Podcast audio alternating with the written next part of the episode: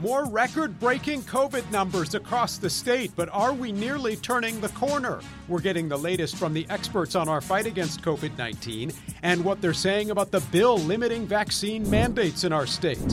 All that plus our interview with the Indiana Chamber president, and we'll talk with HUD Secretary Marcia Fudge about the president's first year in office, with the administration facing multiple challenges at home and abroad. It's all ahead right now on this week's edition of In Focus.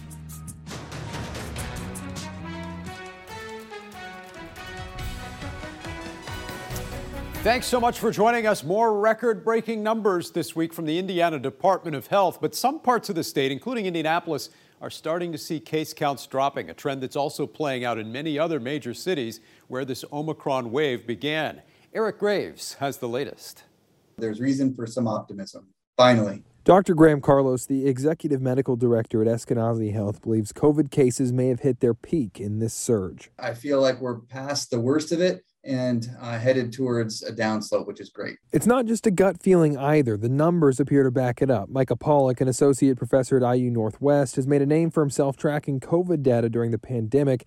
He says that despite testing challenges and an inability to track positive cases from at home tests, there are still clear signs the beginning of a decline. If cases are dropping and positivity rate are dropping, um, that's a sign that infection is slowing down and that spread is lessening. Pollak has been keeping an eye on the counties where the surge started the earliest. Marion County was one of them. In Marion County, cases peaked around the 8th of January and they've been falling and they're down about 22% now. Pollak says other counties should follow suit and we should be just past a peak here in Indiana. It's a positive step, but he says we still have a long way to go. You have to remember that by definition, the peak is the worst place to be in a wave, right? Right? And so we're still very close to the peak. And you know, if it's starting to decline, that's good news, but we're still at very close to the worst point of the entire wave statewide. Hospitals are still hovering around the fullest they've ever been during the pandemic. Both Pollak and Carlos expect those numbers to decline soon, a welcome sign for exhausted hospital staff. It's encouraging simply because we we need a break. It's been a long winter. Carlos says it's still important for people to be vigilant to ensure cases continue a downward trend. Continue to pay attention to your surroundings, particularly crowded indoor surroundings. Those are situations where I'm wearing a mask for sure still. And that was Eric Graves reporting. Meantime, at the State House, lawmakers in the House passed a bill that would limit what private employers can do when it comes to vaccine mandates, requiring an opt out for testing and other limitations. Kristen Eskow has the latest on House Bill 1001. It now heads to the Senate, but several leaders of the medical and business communities say they plan to continue their opposition to this bill as it's written right now. The House bill to limit vaccine mandates has drawn scrutiny from the business and medical communities since it was first discussed in November. Vaccination, which is very easy to do, very available, and uh, can be uh, uh, done almost uh, anywhere in the state um, is is the most cost effective measure we have.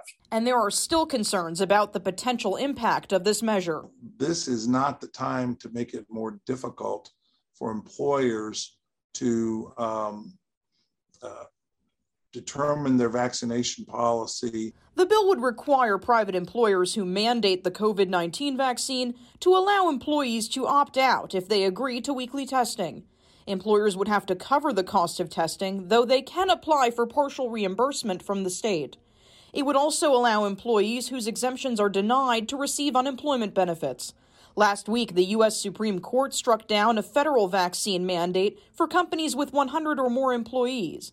So that means the bill would have a bigger impact in Indiana if it becomes law. It will have broad implications for the state and, you know, will affect the sweeping majority of Indiana employers. Attorney Grayson Harbor says employees at facilities that accept Medicare and Medicaid would still have to follow the federal mandate since the vaccine requirement for those healthcare workers was upheld. The Indiana law would likely be preempted by federal law in that case. From the Indiana State House, I'm Kristen Eskow. Kristen, thanks. The House also approving a tax cut this past week as we wait to see what will happen on a controversial curriculum bill. This past week, opponents of that bill rallied at the State House. This is not about transparency at all. It's about blindfolding young Hoosiers from the reality of our history. Teachers union officials and others say they feel the bill is outright racist. The Senate version of that bill appears to be off the table right now, but there's still a House bill that could be on the floor here in the coming days. We heard from leaders on both sides. Starting to hear more and more from again from teachers that are uh, throwing their hands up and saying, "Hey, we're just tired of this." I mean, it's really getting uh, to the point where, again, you're we're not allowed to teach. If it comes over here, is that bill dead here too, like 167 is? We'll take a look at it. Don't know what the form of it is yet. Uh, we've got some people here still trying to figure out if there's something that can be uh, uh, can move forward on with that kind of an idea. You know, one of the bigger issues was the uh, the work or the weight it put on a teacher. And look who else was at the State House this week, apparently discussing this same issue with legislative leaders, among other topics. U.S. Senator and former state lawmaker Mike Braun, who's now considering a possible run for governor.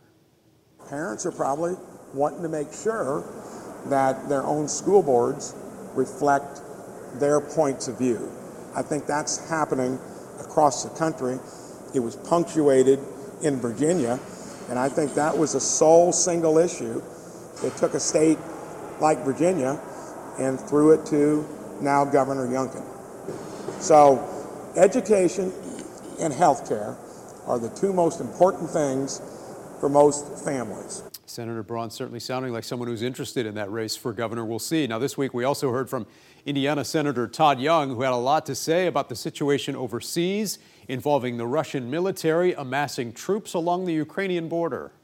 If the United States does not stand firm uh, at this moment in time, in this place, and in this situation, then we could see encroachments uh, that will impact our commerce, uh, our way of life uh, in the future. This could be a fulcrum moment in um, world politics and, and um, international relations.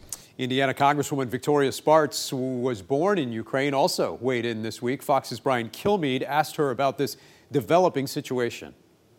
It's sad for me to see that you know Soviet Union fell apart 30 years ago, and you can see how destructive socialism is, and you know Ukraine still cannot regain freedoms. And it's sad for me to see that countries like Russia are moving back and aligning themselves with dictatorial regimes.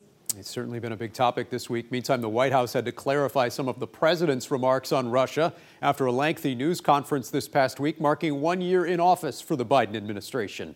As Washington correspondent Basil John reports, it's just one of the many topics the president addressed with reporters this week. The president marked his one year in office with a press conference to address the steps his office has taken to help the country. It's been a year of challenges, but it's also been a year of enormous progress. Biden emphasized how his office has handled the economy, infrastructure, and the coronavirus. We brought together business and labor. We're about to make a record investment in rebuilding America. We have the tools vaccines, boosters, masks, tests. The president defended his administration's approach to the virus. We have made enormous progress. You mentioned the number of deaths from COVID. Well, it was uh, three times that not long ago. It's coming down. Everything's changing. And the president says he doesn't regret his decision to pull out of Afghanistan. Do I feel badly what's happening to as a consequence of the incompetence of the Taliban? Yes, I do. But I feel badly also about the fistulas that are taking place in eastern Congo. I feel badly about a whole range of things around the world that we can't solve every problem. The president says the future of the country depends on whether all sides can find a way to work together on the country's problems. Unless you can reach consensus in a democracy, you cannot sustain the democracy. And so this is a real test. If approval for the president's efforts continues to decline, it could be a worrying sign for Democrats heading into the midterm elections. Reporting in Washington, I'm Basil John. President also facing a defeat in Congress on voting rights this past week and facing these sagging approval numbers, as Basil mentioned. A CBS News poll putting the president's approval rating at 44% as he hits the one year mark. I discussed some of the challenges he and the White House are facing this week in a one on one interview with HUD Secretary Marcia Fudge. From the pandemic to inflation, why, why has this past year been so challenging in your view? Well, there are a number of things that have created what you are calling challenges, what I'm calling opportunities. It's been challenged because we have been in an unprecedented uh, pandemic. No one anticipated it would go nearly this long, or we would continue to have the variances we have. And so we've been in a perpetual situation of trying to make sure that we can keep American citizens healthy, which we are doing. The president has already made sure that more than 70% of all Americans are vaccinated. And that goes from those who have the, the best access to those who are disabled, to those who live in public housing, to the people in most need. So that in itself has been a challenge. And as a result of the pandemic, of course, people's jobs are not as stable as maybe some would think they would be people were losing their homes, renting, losing their apartments. And so the president has put himself in a position to make sure that we can take care of the people of America. And we've done that by making sure that they're not evicted from their apartments or evicted or from their homes. And so I think that it is a challenging environment. People don't feel good about where we are as a nation because they just don't feel good about what is happening. Many of those things outside of the president's control, but he has taken the responsibility to make sure that resources are there to change the dynamic through the rescue plan, mm-hmm. you know, with COVID resources. Uh, just announced this week, you can start to order your COVID tests uh, just online or even start to make phone calls to get them. He has looked at how we can reduce the amount of poverty in this country by making sure that uh, people have the, the earned income tax credit, uh, the checks that he promised in the very beginning he has made sure that people's lives are not at risk in a way that they have been. And so I know it's challenging, but he's done an awful lot to make sure that we are moving this nation in the right direction.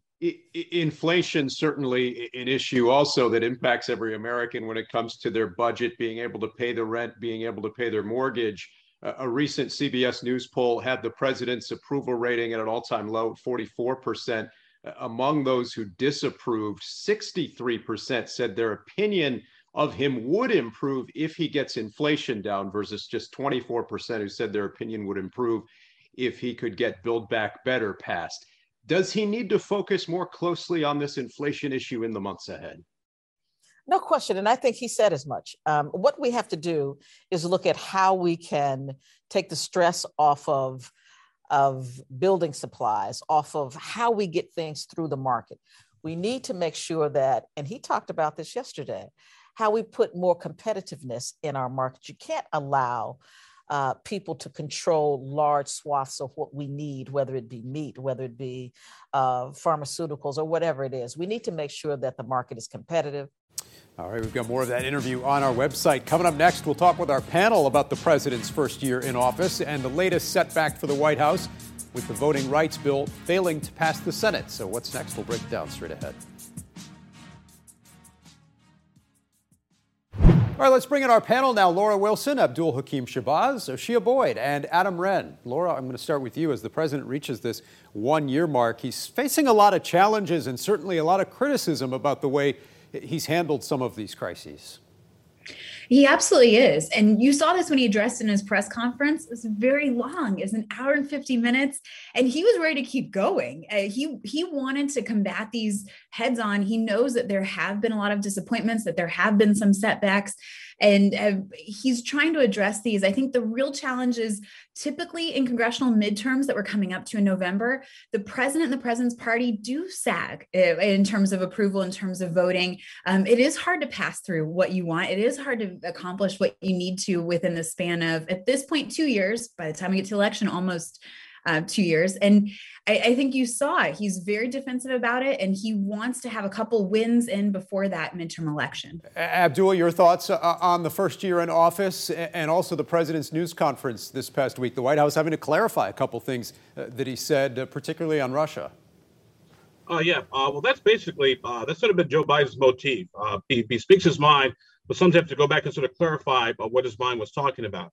Uh, as far as his first year goes, like I said, we're in an unprecedented time. We're still dealing with a global pandemic. We're dealing with supply chain shortages uh, and inflation. And even though his approval rate is only 40 something odd percent, I remind people uh, a day in the politics is lifetime. There's a lot of time now between now and 2022 and 2024. And anything can happen. And usually it, it kind of does.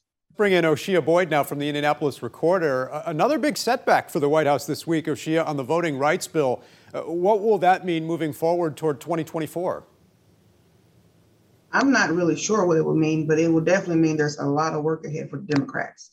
Um, they need to really sell this uh, legislation to, to get people to vote for it, to get well to get Sinema and Manchin to actually vote for it. Um, I don't know what it will take to actually get them on board, but I, I'm not sure that Joe Biden, the president Joe Biden, has really done a great job of selling it and getting people on board and to make there needs to be obviously he needs to make some kind of uh, concessions and that doesn't seem to be happening right now. All right, finally, insiders Adam Wren. Adam, the president, uh, in a tough spot, losing support from uh, progressives for not getting some of these bills across the finish line, facing a lot of heat from Republicans too right now. Yeah, and, and not only that, but his chief of staff, uh, Hoosier native Ron Klain, is is in the crosshairs as well. Uh, moderate Democrats in Congress are complaining that he's spending too much time listening to progressives, so he's really getting it from both sides. Uh, but we know from reporting that he plans to at least stay on uh, at the White House uh, through the midterms uh, this year. All right, Abdul, let's talk about everything happening at the State House, including this bill limiting vaccine mandates. It passed in the House. Uh, will we see it pass in the Senate as well, or could there be some roadblocks there?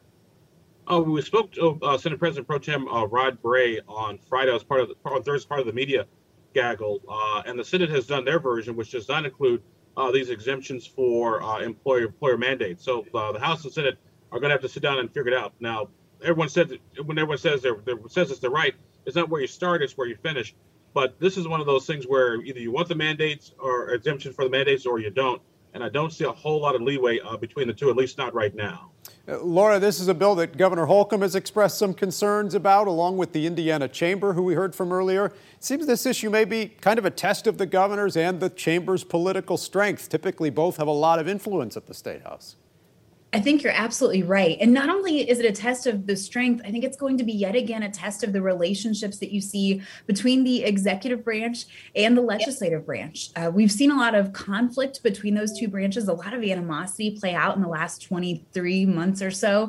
And this is another potential showdown if it goes through the way that it might uh, where you're going to have to see what Holcomb is willing to reconcile with what the governor is interested in doing, what the legislature will be doing. And of course, there's speculation about what the governor is interested in doing in his long term career plans that could influence this conversation too. All right, let's talk about this curriculum controversy too. It seems like that bill could face an uphill climb in the state Senate. Oshia, you wrote about this issue last week in the recorder, and certainly it's a controversy that's brought a lot of national attention upon Indiana. Yes, obviously. Um, we saw the teachers ISTA come out against this bill. Um, several African American organizations have come out against this bill. Uh, so I'm wondering where it's going to go next. Is it going to see the same fate as the Senate bill, or are they going to do some uh, tweaks to kind of address some of these some of these issues? But I definitely see the bill as a smokescreen. Um, it's really talking about critical race theory. That's what the bill is really about. And my in protecting children, I've like I said last week, who are we protecting? Protecting from what? Um, I think there's a lot of issues that that could be discussed um, in education that are much more important than this. Um, but w- here we are. We're we're still here with this um, ghost of critical race theory, which is really di- diversity, equity, and inclusion education. Abdul, where do you see this conversation headed at the state house? Uh, like I said, uh, like I said, it's not where you start; it's necessarily where you finish if the, if the Senate has any indication, there's no real appetite uh, to address this issue. But it'll be interesting to see what happens. Uh, like I said, early next week uh, when the House does their amendments uh, to the bill, because Tony Cook will be back. His father passed away, and extend his sympathies to him and his family. But Tony Cook, the legislator from Cicero, a former teacher, former principal, will be crucial in whatever happens with the with the House version of the critical race theory bill. Adam, you heard Senator Braun in our last segment pointing to this education issue as a reason why Republicans won the governor's race in Virginia, perhaps an issue he's hoping to take to the governor's race here in 2024. Certainly an issue that we may hear a lot about in the midterm election year this year as well. That's right. Yeah, he seized on some of uh, Secretary Education Secretary Miguel Cardona's comments uh, in an interview with me last uh, fall when the secretary suggested that people who are flooding school board meetings were upset about uh, Trump losing. And so I think Braun sees this himself a school board member as a way to really uh, build support for a possible uh, gubernatorial run in 2024. Uh, we know from his comments that he doesn't seem to be enjoying himself entirely in the Senate, is more of an executive, and so I, I would be surprised to see him not not run, given his vast uh, fortune and his political appetite for this race. Uh, who is enjoying themselves in the U.S. Senate right now, by the way? That's a whole nother matter. Our thanks to the panel. They'll be back coming up later on in the show. Up next, bringing more events to Indiana. What one state lawmaker is telling us about boosting our economy through sports. A bill aimed at attracting more athletic events and bringing more sports tourism to Indiana is on its way to the state Senate. The proposal would create a fund for the Indiana Sports Corporation to bring events here and to the entire state, really. Comes after this month's college football playoff championship in Indianapolis, projected to have a $150 million impact on the state's economy. The bill's sponsor says the $5 million investment would pay great dividends. Indiana Sports Corp, uh, through their efforts statewide, had an economic impact of over $76 million just last year. They, uh, which, which also amounted to over $5 million in local taxes and $5 million in state taxes. Now, if approved by lawmakers, full funding wouldn't be determined until next year during the budget session. Stick around, we're back with this week's winners and losers right after this. All right, time for this week's winners and losers. Laura, I'll start with you. Well, both my winners and losers involve the voting rights legislation. The winners are the filibuster, and time will tell, but certainly Senators Manchin and Sinema didn't want to change that, and they didn't have to. The losers, unfortunately, for those who wanted to see voting rights reaffirmed and expanded, this is a major loss at the federal level. Adam? My loser is Senate Minority Leader Mitch McConnell, who compared African American voters to American voters. And my winner is Joe Hogsett, who finished last year by doubling his cash on hand with $2.4 million, which appears to be a city record. Oh, Oshia. My winners are the Americans, as we're getting uh, COVID tests and, and masks from the federal government. And my losers, Indiana, 92 counties in the red two years into COVID, that's still pretty sad. All of our counties in that red category now on the, on the metric map. Abdul, you get the last word.